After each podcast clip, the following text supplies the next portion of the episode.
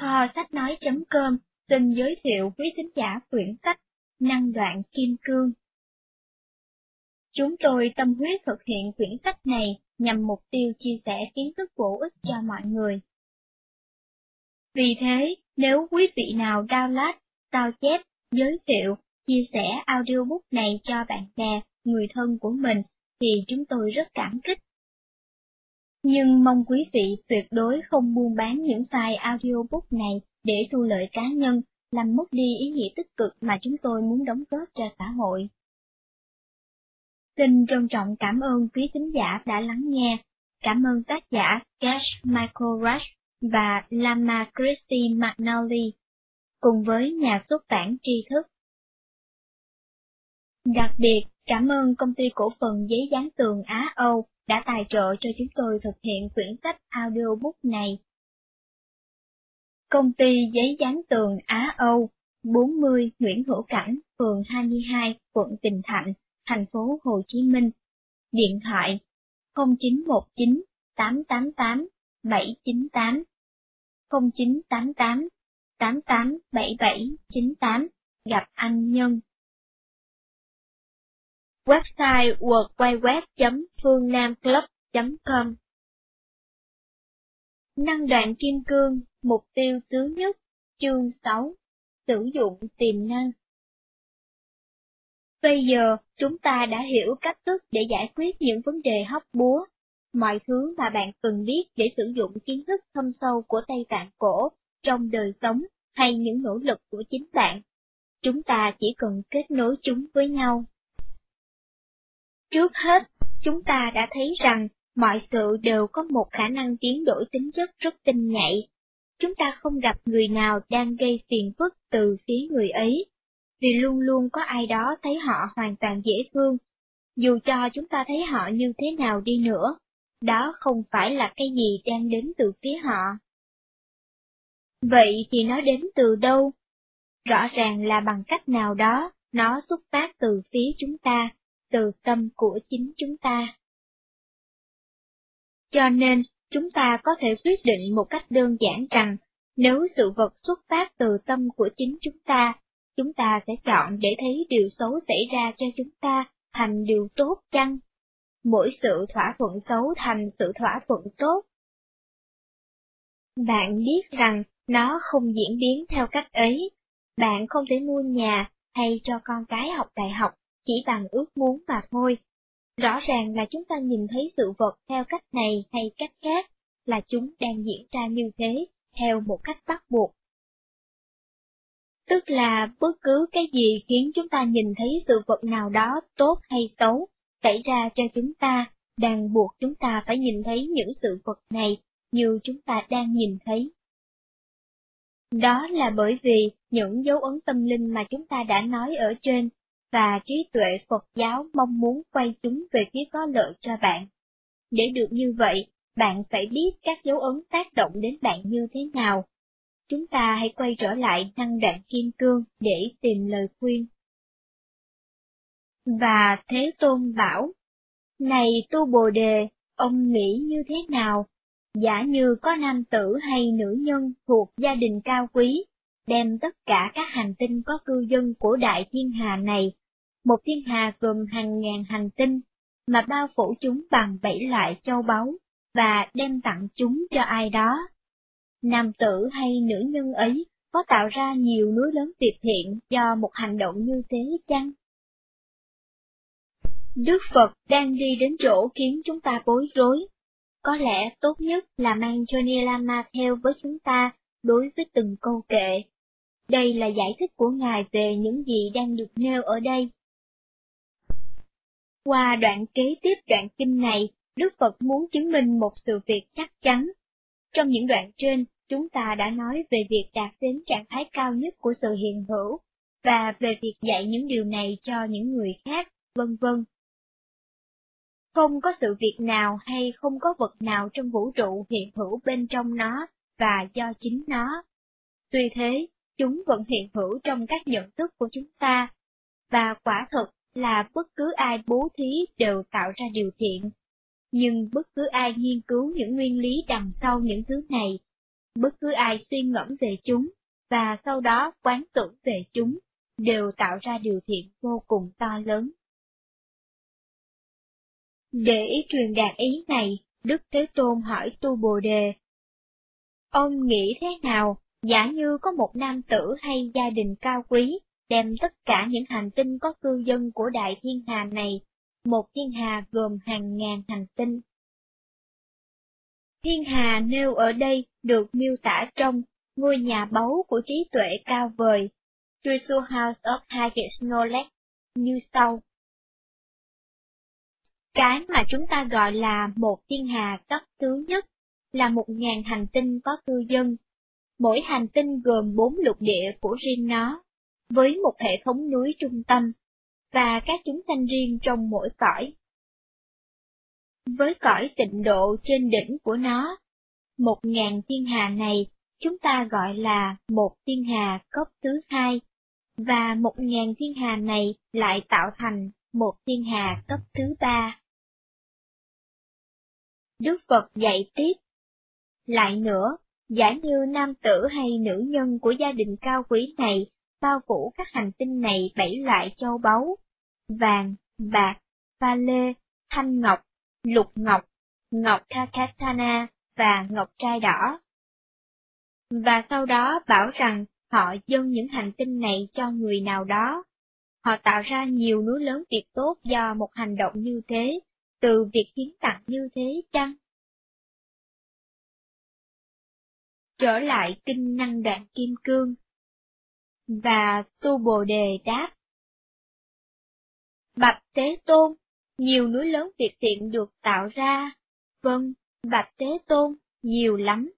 Nam tử hay nữ nhân này của gia đình cao quý, quả thực tạo ra núi lớn việc thiện do một hành động như thế. Và tại sao như vậy? Bởi vì, Bạch Tế Tôn, chính những núi lớn việc thiện này là những núi lớn việc thiện chưa bao giờ hiện hữu. Và vì chính lý do này mà Chư Như Lai nói đến những núi lớn việc thiện, những núi lớn việc thiện. Phần kệ này cũng được Johnny Lama giải thích. Đáp lại, Tu Bồ Đề nói, nhiều núi lớn việc thiện được tạo ra, và những núi lớn việc thiện này là những núi lớn việc thiện mà chúng ta có thể thiết lập, như là chỉ hiện hữu trong nhận thức của chúng ta, chỉ theo cách hiện hữu của một giấc mơ hay một huyễn ảnh. Tuy nhiên, chính những núi lớn việc thiện này có thể chưa bao giờ hiện hữu, như những núi đã hiện trong và của chính chúng. Chư Như Lai cũng nói đến những núi lớn việc thiện, những núi lớn việc thiện, trong ý nghĩa danh xưng mà đặt tên cho chúng.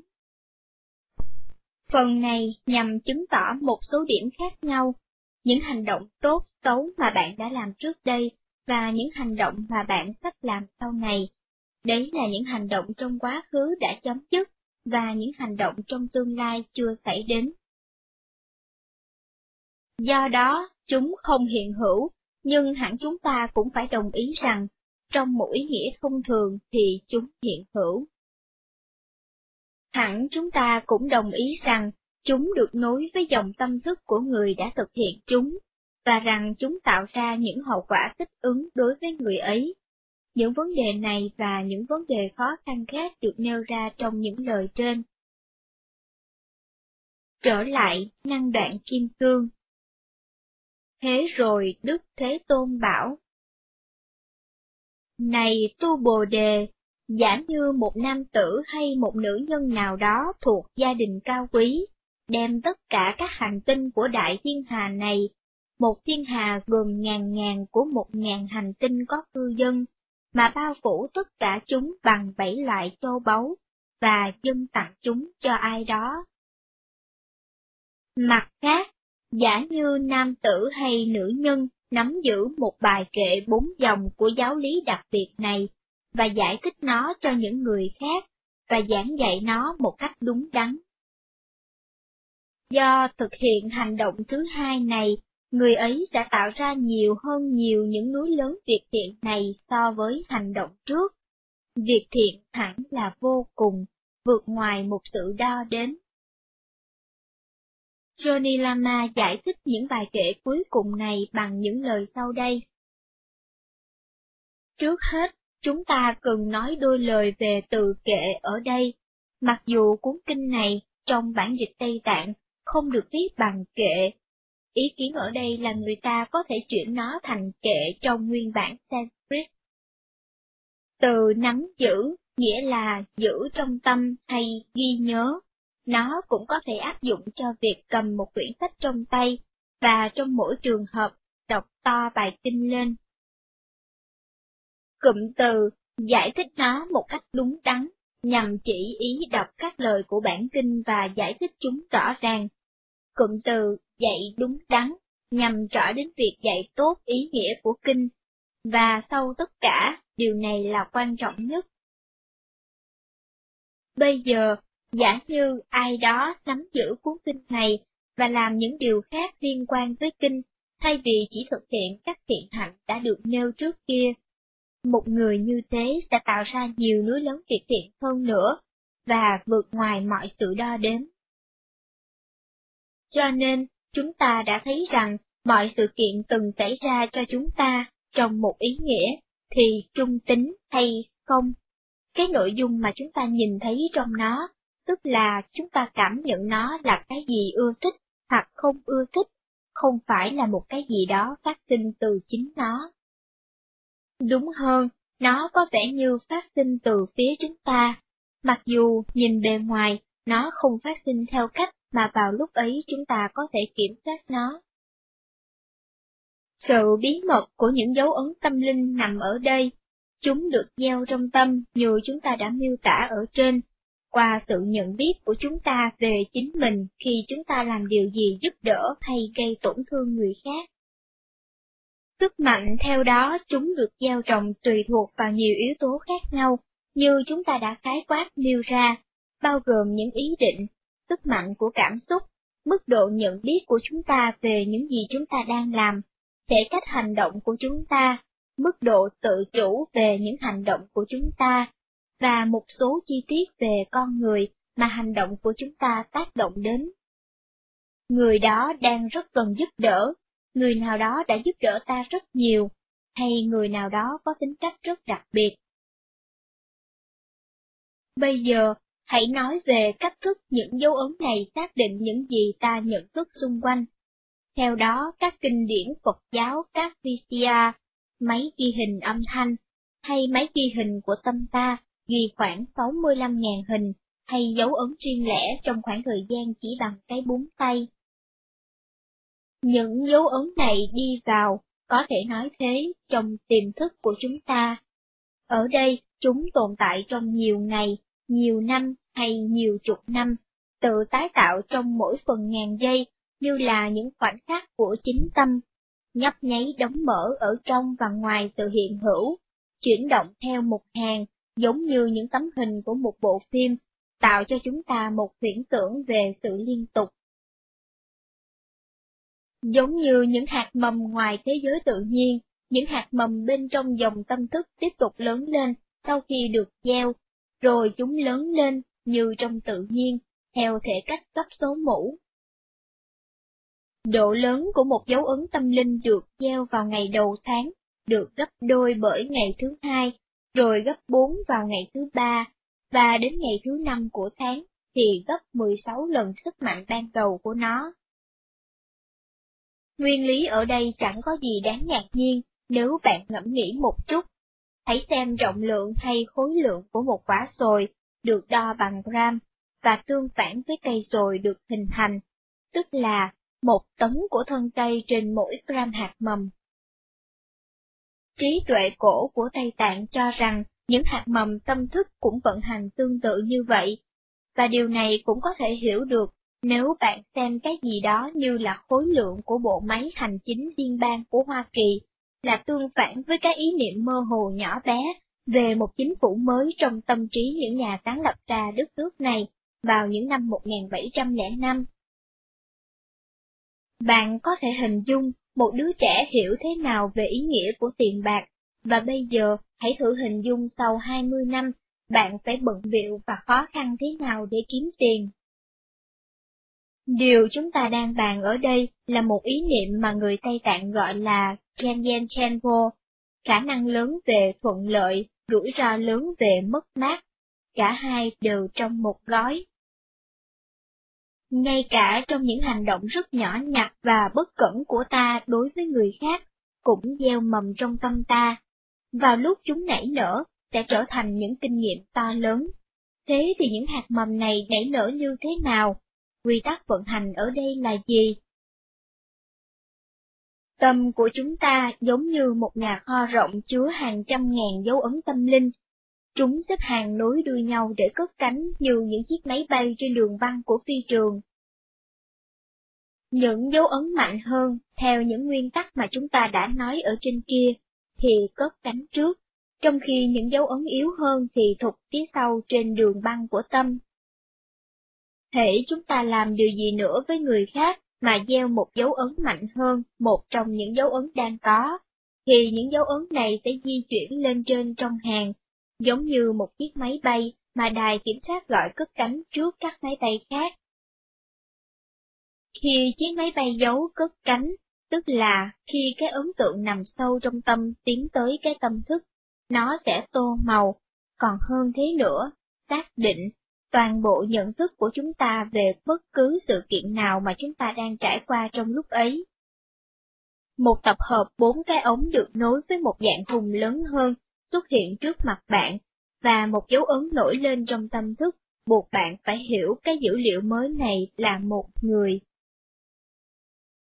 Một hình oval màu hồng xuất hiện ở giữa một hình trứng ở trên đỉnh một hình thùng.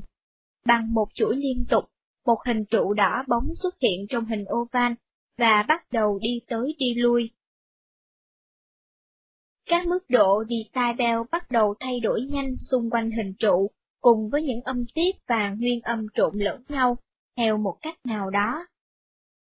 Đồng thời, một dấu ấn tiêu cực được gieo trong quá khứ, khởi lên trong cái tâm thức, đòi hỏi bạn phải hiểu dữ kiện mới này là ông chủ đang quát tôi. Có bốn quy tắc khiến cho những dấu ấn từ quá khứ nảy nở trong tâm, theo đó buộc bạn phải thấy sự việc xung quanh bạn xảy ra theo cách mà chúng thực sự là. Quy tắc thứ nhất, nội dung tổng quát của kinh nghiệm được áp đặt nơi bạn phải tương xứng với nội dung tổng quát của việc in dấu ấn ban đầu. Tức là, một dấu ấn được gieo trong tâm bạn qua hành động tiêu cực, bằng việc bạn đã khiến một người khác bị tổn thương, có thể chỉ bắt buộc bạn nhận thức việc đó như là kinh nghiệm khó chịu do hành động ấy sinh ra. Và một dấu ấn được gieo bởi một hành động tích cực bằng cách giúp đỡ người khác, có thể chỉ bắt buộc bạn nhận thức sự việc đó như là một kinh nghiệm thích thú do hành động ấy sinh ra. Nói đơn giản, một hành động tiêu cực chỉ có thể đưa đến những kết quả tiêu cực, một hành động tích cực sẽ đem đến những kết quả tích cực. Những trái táo không bao giờ mọc ra từ những cây gai, những trái vả không bao giờ có thể mọc ra từ những cây khế. Quy tắc thứ hai Sức mạnh của dấu ấn tiếp tục phát triển trong suốt thời gian nó ở trong tiềm thức, tức là cho đến khi nó nảy nở và buộc chúng ta phải trải qua một số kinh nghiệm, dù là tốt đẹp hay xấu xa. Chúng ta đã nói về hiện tượng này rồi, điểm quan trọng là ngay những hành động rất nhỏ và gần như không cố ý, cũng có thể gây ra những nhận thức to lớn trong tương lai. Quy tắc thứ ba không có bất cứ điều gì xảy ra nếu cái dấu ấn gây nên không được gieo từ trước. Điểm quan trọng ở đây là mọi kinh nghiệm mà ta trải qua đều có nguyên nhân từ những dấu ấn trước kia. Không có gì xung quanh ta, không người nào, sự việc nào hay sự kiện nào, không cả đến những ý nghĩ của ta nữa, xảy ra mà không có nguyên nhân bởi một dấu ấn trong chính tâm ta, xuất hiện ở nơi ý thức của ta và làm ta nhận thức nó. Quy tắc thứ 4 Khi một dấu ấn được gieo trong tâm, nó phải đưa đến một trải nghiệm, không có dấu ấn nào bị xóa nhòa. Quy tắc số 4 nghe có vẻ ngược với số 3, tức là trong khi quả thực là không có trải nghiệm mà không xuất phát một dấu ấn nào trước đó. Cũng quả thực rằng, một khi dấu ấn được gieo, nó phải đưa đến một trải nghiệm. Những dấu ấn không bao giờ bị xóa bỏ, chúng luôn luôn có mặt, luôn luôn giúp chúng ta nhận thức được một cái gì đó. Cần nói thêm rằng, quy tắc thứ hai là chỗ xuất phát của đoạn trích từ Kinh Năng Rạng Kim Cương trong phần mở đầu của chương này, và trong các điểm quan trọng của cuốn sách này, đây đặc biệt là điểm quan trọng nhất đối với doanh nghiệp và sự thành công cá nhân. Ngay cả một hành động nhỏ, nếu được thực hiện bằng một nhận thức về cách các dấu ấn khiến chúng ta nhìn thế giới như thế nào, trung tính hay không, sẽ đưa đến những thành quả to lớn. Để minh họa chân lý trên, Đức Phật bảo với đệ tử tu Bồ Đề của Ngài rằng, nếu đưa cho người nào đó kinh năng đoạn kim cương, và dù người ấy chỉ hiểu mơ hồ về nội dung của kinh, thì cũng tốt hơn là đem cho người ấy trọn một hành tinh, hay ngay cả một tỷ hành tinh được bao phủ toàn bằng châu báu. Sở dĩ như thế là vì một người đi đến gần sự hiểu biết về những dấu ấn, thì khiến chúng ta nhìn thấy thế giới như thế nào, rồi đi khắp nơi mà tạo ra, một cách có ý thức, một cuộc sống toàn hảo và một thế giới toàn hảo. Chúng ta càng hiểu được quá trình này, thì những hạt mầm của những hành động, lời nói và ý nghĩ, dù nhỏ nhặt, cũng được gieo vào tâm một cách hiệu quả, mạnh mẽ, và những thành quả của chúng trong việc rèn đúc thế giới quanh ta và dấu ấn trong ta càng mạnh mẽ hơn. Tất cả những gì chúng ta phải làm bây giờ là nhận ra mục tiêu mà chúng ta tìm kiếm, rồi sử dụng quy tắc số 1 để nhận ra những dấu ấn đặc biệt có thể khiến chúng ta nhìn được các loại mục tiêu ấy. Chúng ta gọi những dấu ấn này là những mối tương quan, nghĩa là bạn có thể đi ngược lại từ một kết quả đặc biệt nào đó có tính chất khả quan, để rồi nhận ra những dấu ấn đặc biệt có thể khiến bạn nhìn thấy kết quả ấy. Trong phần lớn các trường hợp, những dấu ấn đặc biệt trong tâm mà bạn cần để tạo ra một kết quả đã định trong đời sống hay trong doanh nghiệp của bạn, thì hầu như là cái trái nghịch với những gì mà bản chất con người mong muốn. Chẳng hạn, giả sử công ty của bạn đang cạnh tranh trong thương trường, và tiền mặt đã trở thành một vấn đề. Bản năng tự nhiên của hầu hết mọi người hay mọi công ty trong tình trạng này là cắt giảm Việc trợ cấp của công ty là nạn nhân của sự cắt giảm, tiếp đó là những ưu đãi cho các thành viên ban quản trị như vé máy bay hạng nhất trong các chuyến công tác ngắn. Kế đến là các khoản nằm giữa thưởng và tiền lương, ví dụ như bảo dưỡng xe cho nhân viên về trễ vì phải ở lại làm việc, là tiền thưởng nhân ngày lễ, là các khoản lương tăng bị hớt bớt, việc tăng lương hoàn toàn chấm dứt, các phúc lợi cũng bị cắt đứt. Chúng tôi đã tìm được một kế hoạch HMO còn tốt hơn nữa. Là tuyên bố của ban quản trị khi công ty gặp vấn đề có thể khiến cho những nhân viên từng trải phải lo lắng, vì nó thường có nghĩa là đã có một số thủ đoạn được áp dụng để cắt đi những phúc lợi đang có. Chú thích HMO, Tổ chức Bảo trì Sức khỏe, một dạng bảo hiểm sức khỏe trả tiền trước bao gồm các quyền lợi chăm sóc sức khỏe toàn diện tập trung vào giữ gìn sức khỏe và phòng ngừa bệnh tật.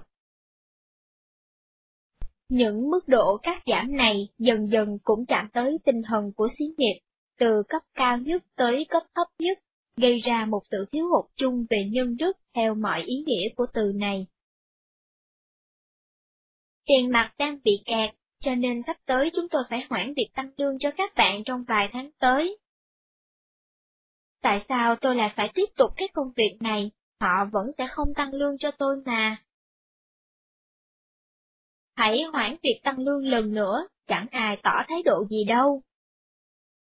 Tại sao tôi phải cố gắng tiết kiệm tiền bạc của công ty khi họ vẫn tiếp tục trì hoãn việc tăng lương? Chúng tôi đã cắt giảm các chi phí đến tận xương, nhưng lưu lượng tiền mặt vẫn có vẻ như trở nên tệ hơn. Do đó, cảnh giác với phản ứng tự nhiên của bạn đối với một vấn đề là điều quan trọng. Nó có thể chỉ kéo dài khó khăn mà thôi. Ở Tây Tạng, hiện tượng này được gọi là Kawa, hay một hoàn cảnh rối rắm tự kéo dài. Công ty bạn đang khó khăn về tiền bạc, cho nên bạn bắt đầu từ chối giúp đỡ những người đang cần, và bạn bắt đầu nói đến những sự cắt giảm. Quan trọng hơn hết, suy nghĩ của bạn chuyển từ sự sáng tạo, tính sáng tạo sang sự bảo vệ và phòng thủ. Mỗi hành động này đều gieo những dấu ấn mới trong tâm bạn, những dấu ấn tiêu cực. Mỗi khi bạn từ chối cho tiền bạc hay giúp đỡ những người nhờ cậy bạn, bạn gieo một dấu ấn mà sau này chính bạn và doanh nghiệp của bạn bị chính tiền bạc và sự giúp đỡ ấy từ chối. Hiện tượng này cứ tăng dần lên theo quy tắc thứ hai của dấu ấn. Sức mạnh của chúng lớn đến mức nào là do thời gian bao lâu chúng ở lại trong tiềm thức. Thế rồi khi điều này gây nên vấn đề mới về tài chính, thì bạn sẽ phản ứng bằng thái độ bụng tỉnh mạnh mẽ hơn, tạo ra một làn sóng thứ ba.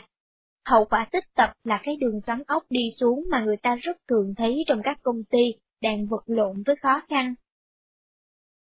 Ngụ ý của tất cả những gì chúng ta vừa bàn đến ở đây là chúng ta phải tránh những cắt giảm và lối suy nghĩ bủn xỉn như là một phản ứng đối với những áp lực tài chính.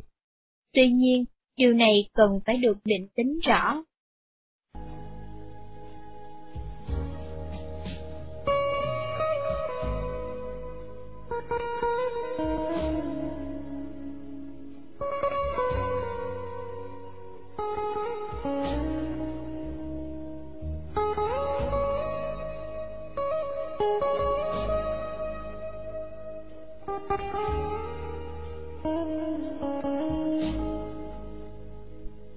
Kính thưa quý thính giả, chúng tôi xin phép gián đoạn chương trình ít phút để nhắn gửi thông điệp từ khoa sách nói.com. Thời gian vừa qua, khoa sách nói rơi vào khó khăn tài chính, tưởng chừng phải đóng cửa website. Nhưng cũng may mắn là có một vị thính giả hảo tâm đề nghị giấu tên đã thầm lặng giúp đỡ khoa sách nói vượt qua khó khăn, tiếp tục duy trì hoạt động, tiếp tục phục vụ quý thính giả và cùng với nhiều thư từ góp ý của các thính giả khắp nơi gửi về, cũng như với tâm huyết của ông Dương Tuấn Ngọc, Hòa Sách nói đặt ra hai mục tiêu, trước mắt và lâu dài. Mục tiêu trước mắt, Hòa Sách nói thiết kế lại giao diện và chức năng của website mang tính tương tác cao hơn với người truy cập, sinh động hơn, đỡ chán hơn và hiệu quả hơn. Mục tiêu lâu dài là thực hiện 1.000 quyển audiobook để lại cho thế hệ sau, với nội dung ngày càng phong phú và chất lượng âm thanh được nâng cao. Để thực hiện được hai mục tiêu trước mắt và lâu dài này, Kho sách nói rất cần sự chung tay, chia sẻ, đóng góp kinh phí từ các nhà hảo tâm. Có thể các bạn nghĩ, mình không đóng góp thì có người khác đóng góp. Nhưng cũng chính vì ai cũng nghĩ như thế, nên kho sách nói mới lâm vào tình huống gần như phải đóng cửa, nếu không có sự giúp đỡ của nhà hảo tâm nêu trên. Nếu các bạn cảm thấy kho sách nói thật sự hữu ích và nó nên được tồn tại trên cõi đời này, nếu các bạn cảm thấy nhờ quyển, đừng bao giờ đi ăn một mình, hay bộ dạy con làm giàu, hay quyển Người giàu nhất thành Babylon, vân vân, đã giúp bạn có nhiều thu nhập hơn thì xin hãy nghĩ đến nỗi khó khăn của những người thực hiện chương trình. Chúng tôi không có gì cả ngoài tâm huyết.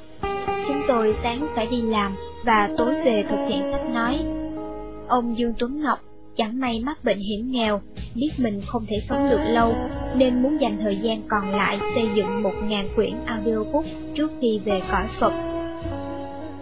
Nhưng có làm được hay không, phải tùy duyên, tùy phúc rất mong sự thấu hiểu, thông cảm, chia sẻ từ những thiện nam, tín nữ, những đồng bào trong nước cũng như những kiều bào ở nước ngoài. Mọi sự đóng góp xin vui lòng liên hệ qua địa chỉ email quản trị tài chính ngân hàng amoc.gmail.com và số điện thoại 0986 219 192 0972 161 898 gặp ông Dương Tuấn Học. Xin chân thành cảm ơn quý khán giả.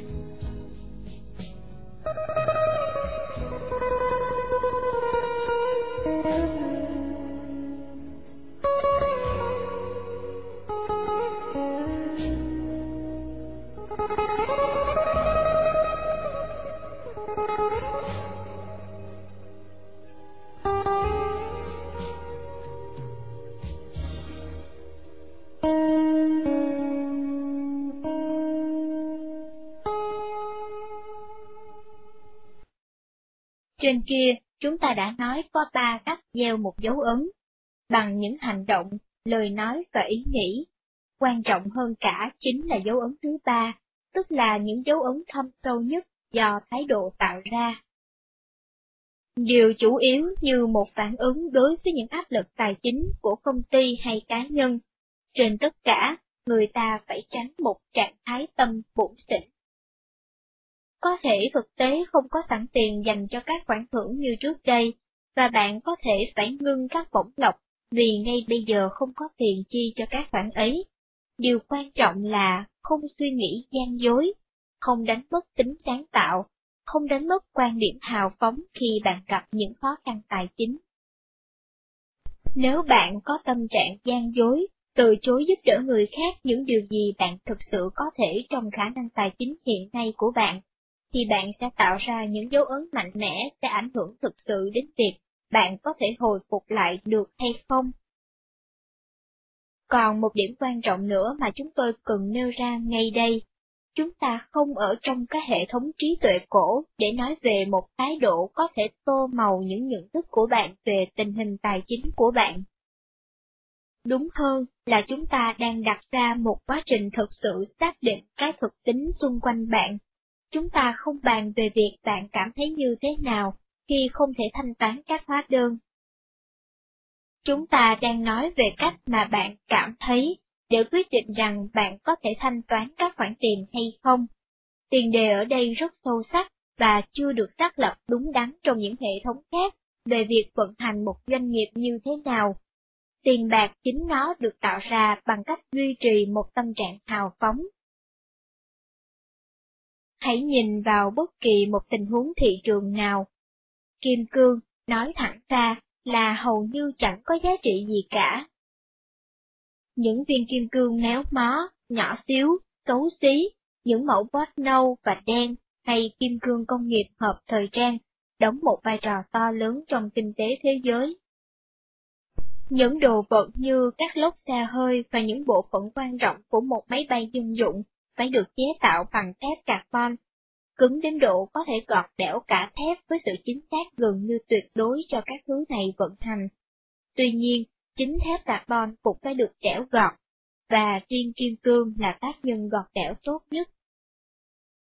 Vì lý do này, kim cương thường được sánh ngang với uranium và plutonium, một khoáng chất chiến lược vô cùng cần thiết cho công nghiệp hiện đại. Chính phủ Hoa Kỳ đã lưu trữ kim cương công nghiệp trong nhiều năm, phòng trường hợp một cuộc chiến tranh hay một tai họa tương tự có thể khiến đất nước này không nhận được các nguồn cung cấp kim cương cần thiết, mà vào thời điểm đó có thể đang còn tập trung trong những lớp trầm tích dưới đáy sông, chỉ được tìm thấy tại một số ít các quốc gia châu Phi. Suốt thời gian chiến tranh lạnh, Hoa Kỳ cũng đã áp dụng các biện pháp khiến các nguồn cung cấp kim cương cho các nước Đông Âu như Liên Xô bị phá vỡ. Mỉa mai thay, điều này đã đẩy người Nga vào cuộc tìm kiếm kim cương trên khắp đất nước của họ. Các hố kim cương to lớn có hình củ cà rốt, kích cỡ từ vài tấc Anh đến hàng trăm thước lên tới mặt đất. Khi chúng ta tạo ra các hố để tìm quặng kim cương, đào bới hàng trăm hàng ngàn tấc Anh sâu dần xuống, hố thường hẹp lại và trở nên khó khai thác. Các hố thật sự là những hình ống, nơi đây dung nham cổ đã từ trung tâm trái đất trồi lên mà ra ngoài không khí, mang theo các viên kim cương non. Những ống này đầy cả quặng màu lục nhạt được gọi là kimberlite. Bạn có thể phải đào ra cả tấn thứ này để tìm được số kim cương đặt vừa cục tẩy bút chì. Và do đó, trái với những gì người ta thường tin, việc sản xuất kim cương quả là rất tốn kém. Sự phân bố các hố kim cương khắp hành tinh là một trong những bằng chứng chứng minh cho lý thuyết cho rằng các lục địa của thế giới đã từng gắn kết lại với nhau, và rằng các đại dương hiện nay chính là các khe hở hoặc vết nứt được tạo nên khi các lục địa tách ra. Những hố điển hình như nhiều người biết nằm tại Nam Phi. Chẳng hạn, ở đây, giữa một số cánh đồng do công ty The Beer Brothers làm chủ, vốn là của hai anh em nông dân nhà bia nghèo khó.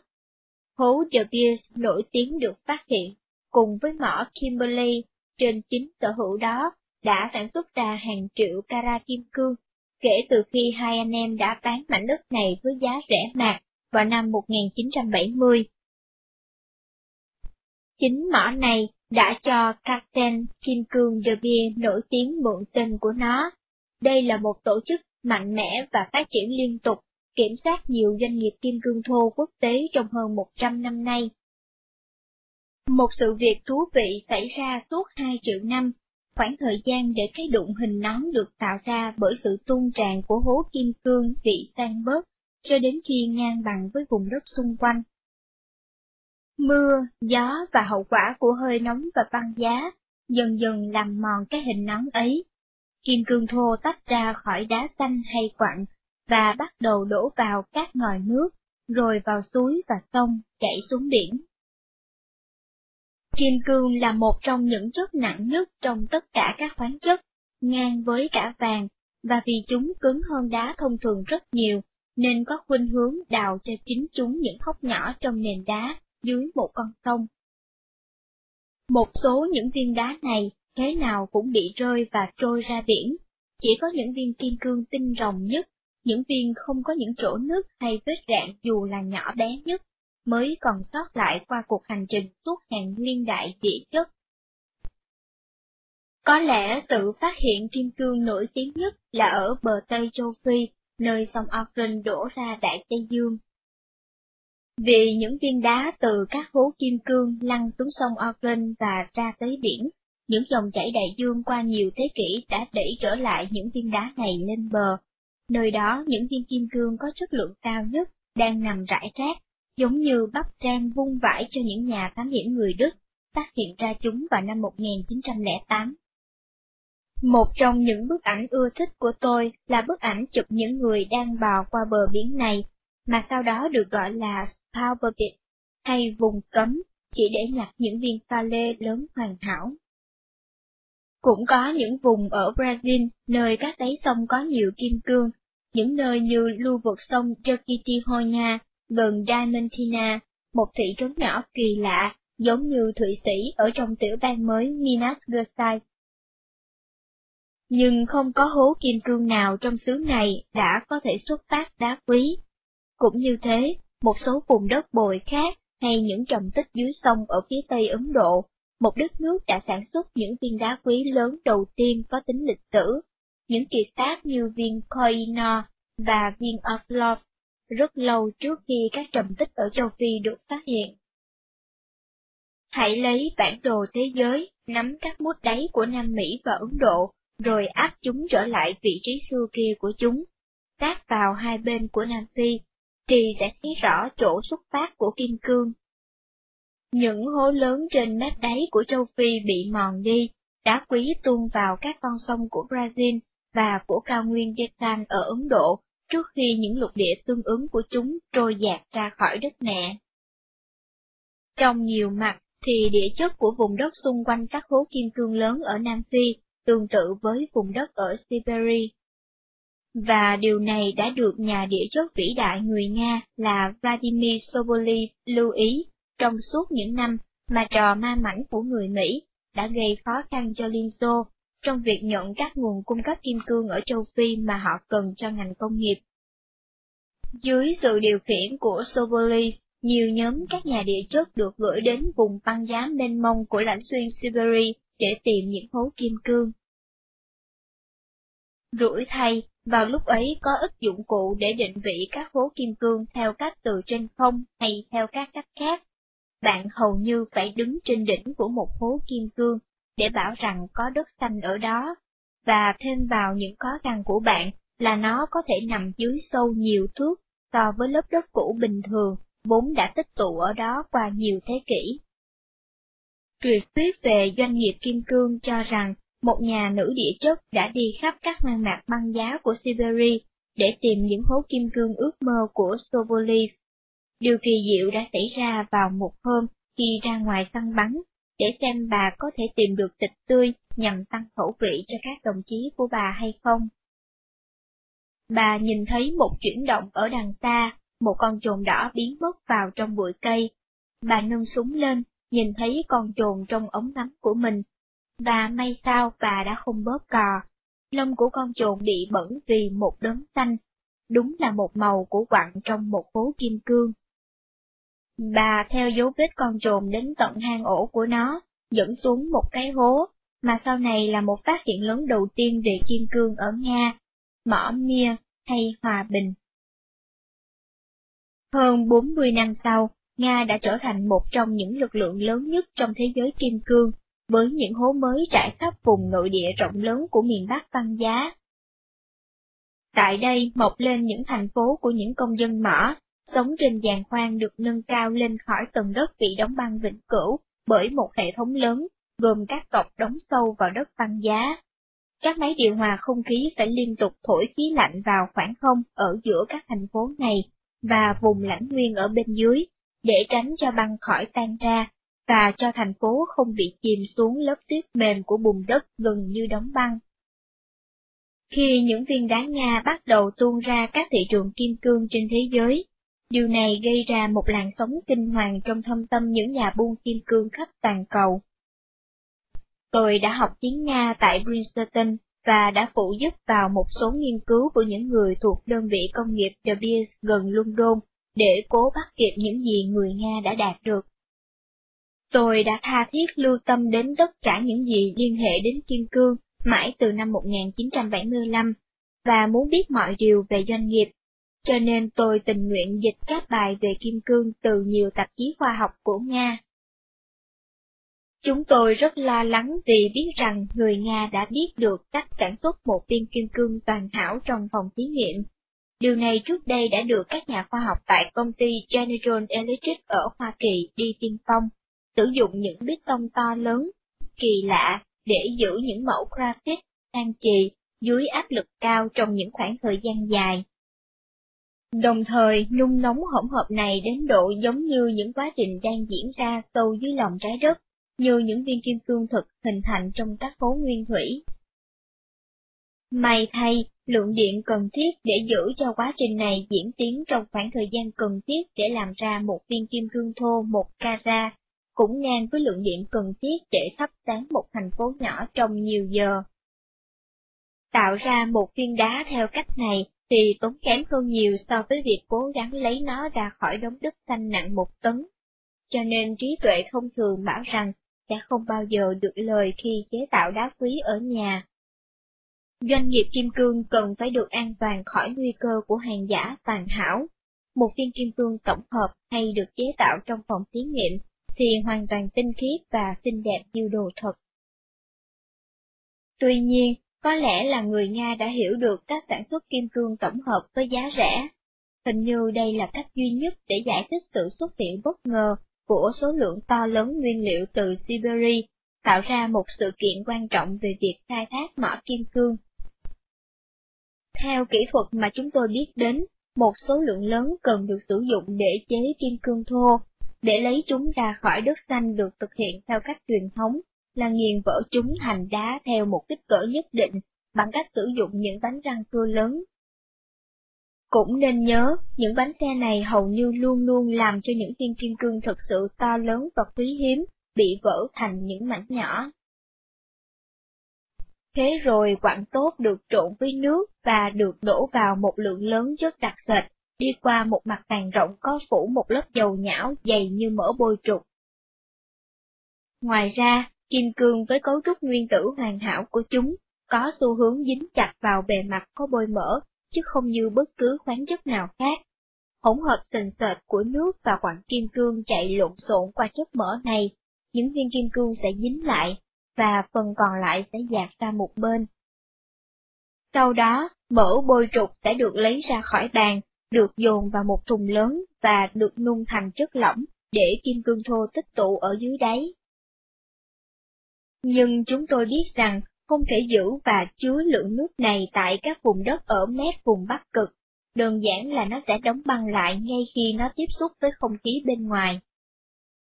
Những thông tin chi tiết về công nghiệp kim cương ở Liên Xô vào thời ấy, kim cương đặc biệt cần thiết cho việc sản xuất xe hơi, máy bay, tên lửa, xe tăng, được xem là một bí mật quốc gia, và người nào tiết lộ các thông tin này sẽ chịu án tử hình. Chúng tôi không có cách nào để biết được rằng liệu có những mỏ thuật trong hố tự nhiên dưới lớp băng vùng Siberia, và rằng người Nga đã phát hiện một phương cách mới khéo léo để tách kim cương ra khỏi vỏ bọc. Bạn thấy đó, hầu hết các viên kim cương đều tỏa ra một luồng ánh sáng yếu khi được các tia X chiếu vào. Chúng phát huỳnh quang mạnh đến nỗi chỉ cần ánh sáng mặt trời cũng khiến chúng nổi bật, do đó gây ra các huyền thoại về một viên kim cương xanh trắng. Quặng đã nghiền vỡ được trải ra trên một cái bàn có đục nhiều lỗ nhỏ, mỗi lỗ đều có một luồng không khí lạnh ở phía dưới. Các tia X đi qua quặng này theo từng đợt, và các máy cảm ứng phát hiện những viên đá phát sáng. Tiếp theo là sử dụng một trong những vòi phun khí, làm nảy viên đá vào gọn trong một cái thùng đặc biệt. Thùng này có một khay thủy tinh ở dưới đáy để thu gom kim cương. Dĩ nhiên có một cái khóa rất tốt để giữ cái khay lại, và có một người bảo vệ gần đó để giữ an toàn. Không biết đến sự phát triển này, các nhà kim cương thạo tinh rất sợ rằng người Nga đã gây nên một sự bứt phá trong việc tạo ra những số lượng lớn kim cương nhân tạo. Điều này, chúng tôi biết, rất có thể tạo ra của cải mà trong ngành kim cương chúng tôi gọi là phần dôi ra, overhang. Phần dôi ra là một biểu từ thường dùng để miêu tả tổng số kim cương được đánh bóng đã được tích lũy trên thế giới, đặc biệt là trong khoảng 60 năm vừa qua, khi tầng lớp trung lưu ở các nước phát triển có tiền cần mua một chiếc nhẫn kim cương trong các dịp đính hôn. Khi phát hiện những hố kim cương mới, có thể khai thác được ở khắp thế giới, đảm bảo các nguồn cung cấp được gia tăng cho kịp với sự phát triển của từng lớp trung lưu này. Hãy nghĩ về điều đó, một khi kim cương đã được lấy ra từ đất xanh và được chế tạo thành một viên đá lóng lánh với 58 mặt rực rỡ, vị trí của nó trong phả hệ được đảm bảo.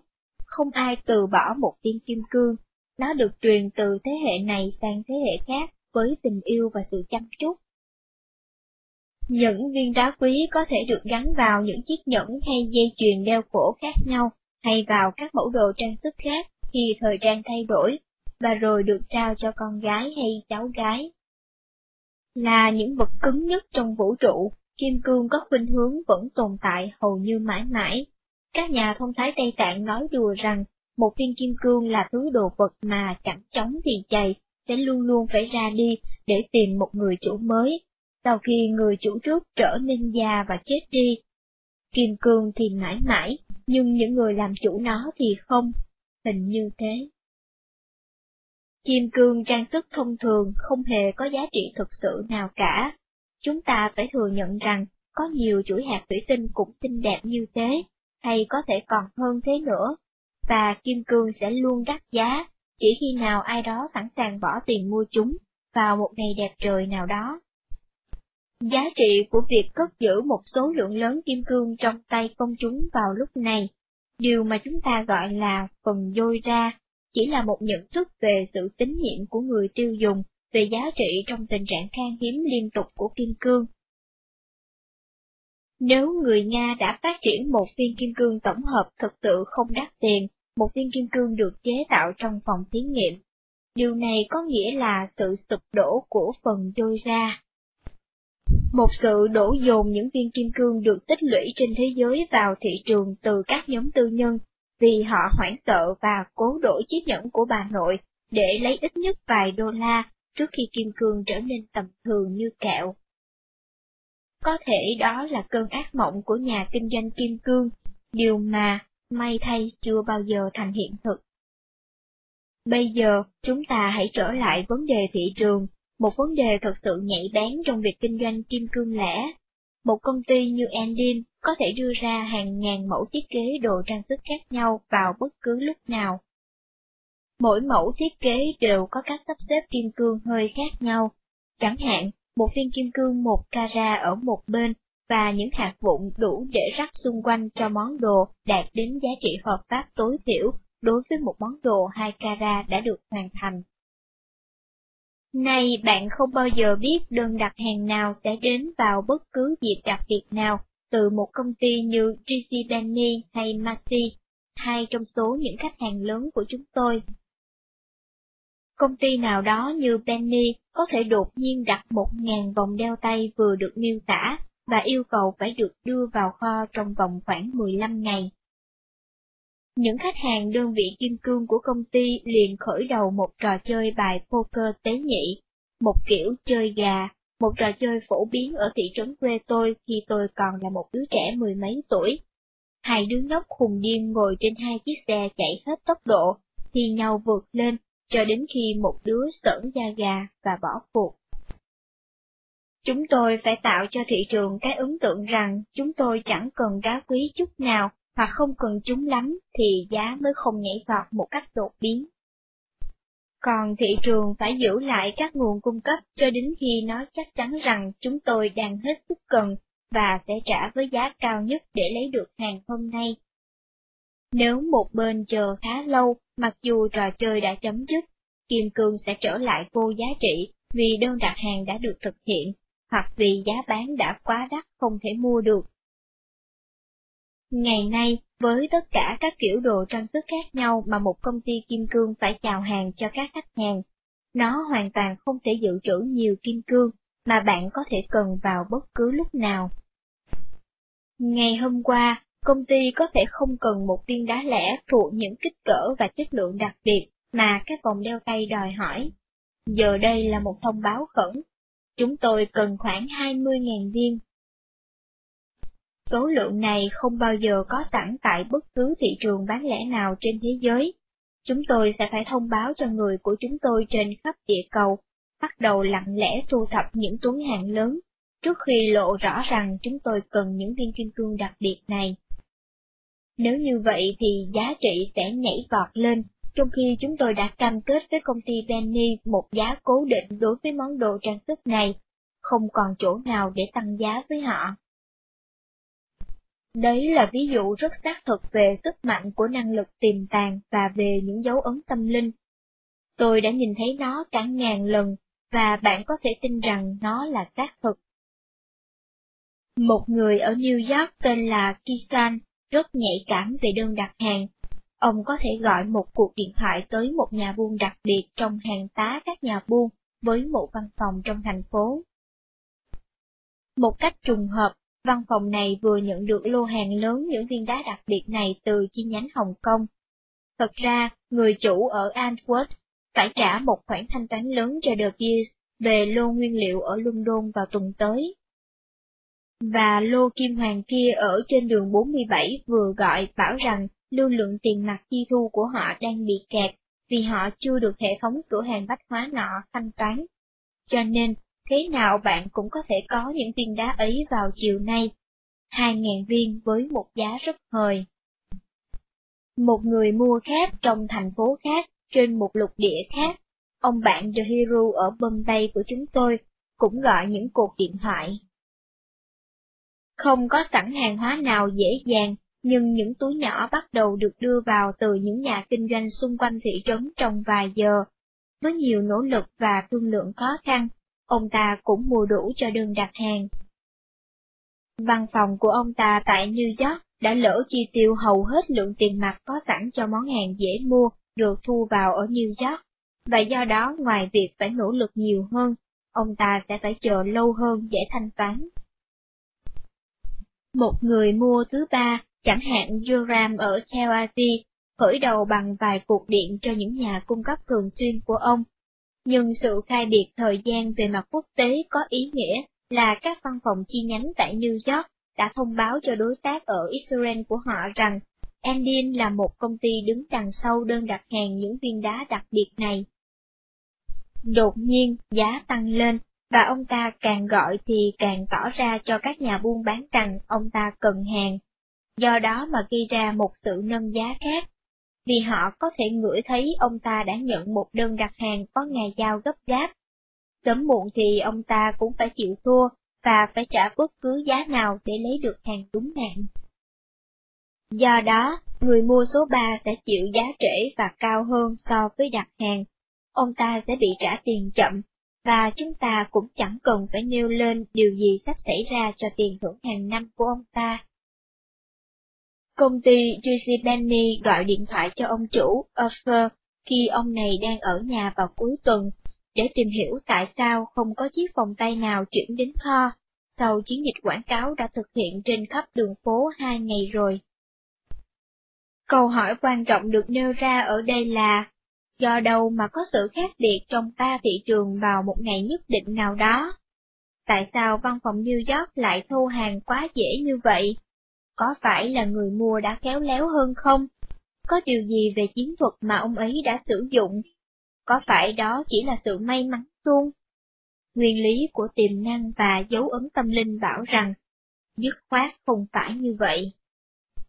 Một thị trường cho một loại hàng hóa trong một thành phố nhất định vào một ngày đặc biệt nào đó, là một ví dụ khác nữa về một sự việc không tốt, cũng không xấu từ phía chính nó. Nếu không phải thế thì mọi người bán và người mua trong thành phố vào ngày ấy sẽ cùng một lúc gặp thuận lợi hay khó khăn trong việc lưu chuyển hàng hóa. Nhưng bạn biết đấy, sự việc không theo như vậy. Một số nhà buôn sẽ bảo rằng đấy là một ngày ok. Đây là cách nói lóng trong doanh nghiệp kim cương, rõ cho một ngày tốt không thể tin được.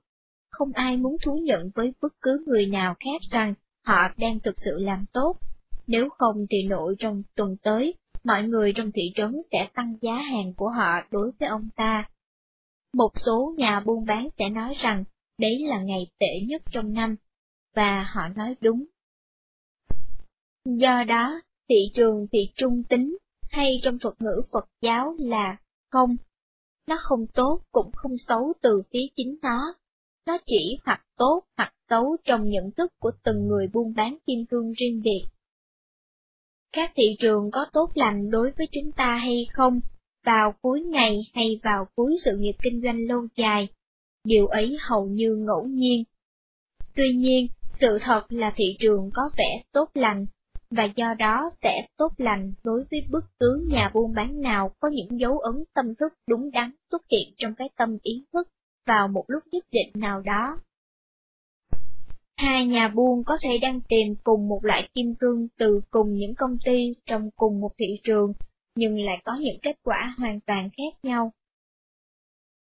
Đấy không phải là có hai giới hạn và hai thị trường đang diễn ra trong cùng một thời gian, vào một ngày nhất định. Đấy là hai nhà buôn, mỗi người đang bị những dấu ấn có sẵn trong tâm họ, buộc họ nhìn thấy thị trường theo hai cách khác nhau. Một nhà buôn sẽ tìm được các đơn đặt hàng của mình, còn nhà buôn kia thì không. Điều này đưa chúng ta đến toàn bộ cái cốt lõi của cuốn sách này. Chúng ta sử dụng cái sự việc này như thế nào để thành công trong đời sống và trong doanh nghiệp? Câu trả lời rất rõ ràng. Chúng ta phải suy tìm cho được cái dấu ấn nào là dấu ấn mà chúng ta có thể gieo trong tâm mình, để sau này chúng ta nhìn thấy thị trường theo cách chúng ta muốn, thuận lợi. Và điều này chủ yếu tùy thuộc vào sự nắm giữ một số trạng thái của tâm, nắm giữ một số tiêu chuẩn về cách ứng xử và biết cách nào để dùng cho được sức mạnh của cái mà chúng ta gọi là một hành động của sự thật. Năng đoạn kim cương, hết chương 6 Kho sách nói.com xin trân trọng cảm ơn quý thính giả đã lắng nghe. Cảm ơn tác giả, dịch giả và nhà xuất bản tri thức. Đặc biệt cảm ơn công ty cổ phần giấy dán tường Á Âu đã tài trợ cho chúng tôi thực hiện quyển sách audiobook này. Công ty giấy dán tường Á Âu, 40 Nguyễn Hữu Cảnh, phường 22, quận Bình Thạnh, thành phố Hồ Chí Minh, điện thoại 0919 888 798 0988 88 7798 gặp anh Nhân. Website www. phươngnamclub.com Người đọc Thùy Châu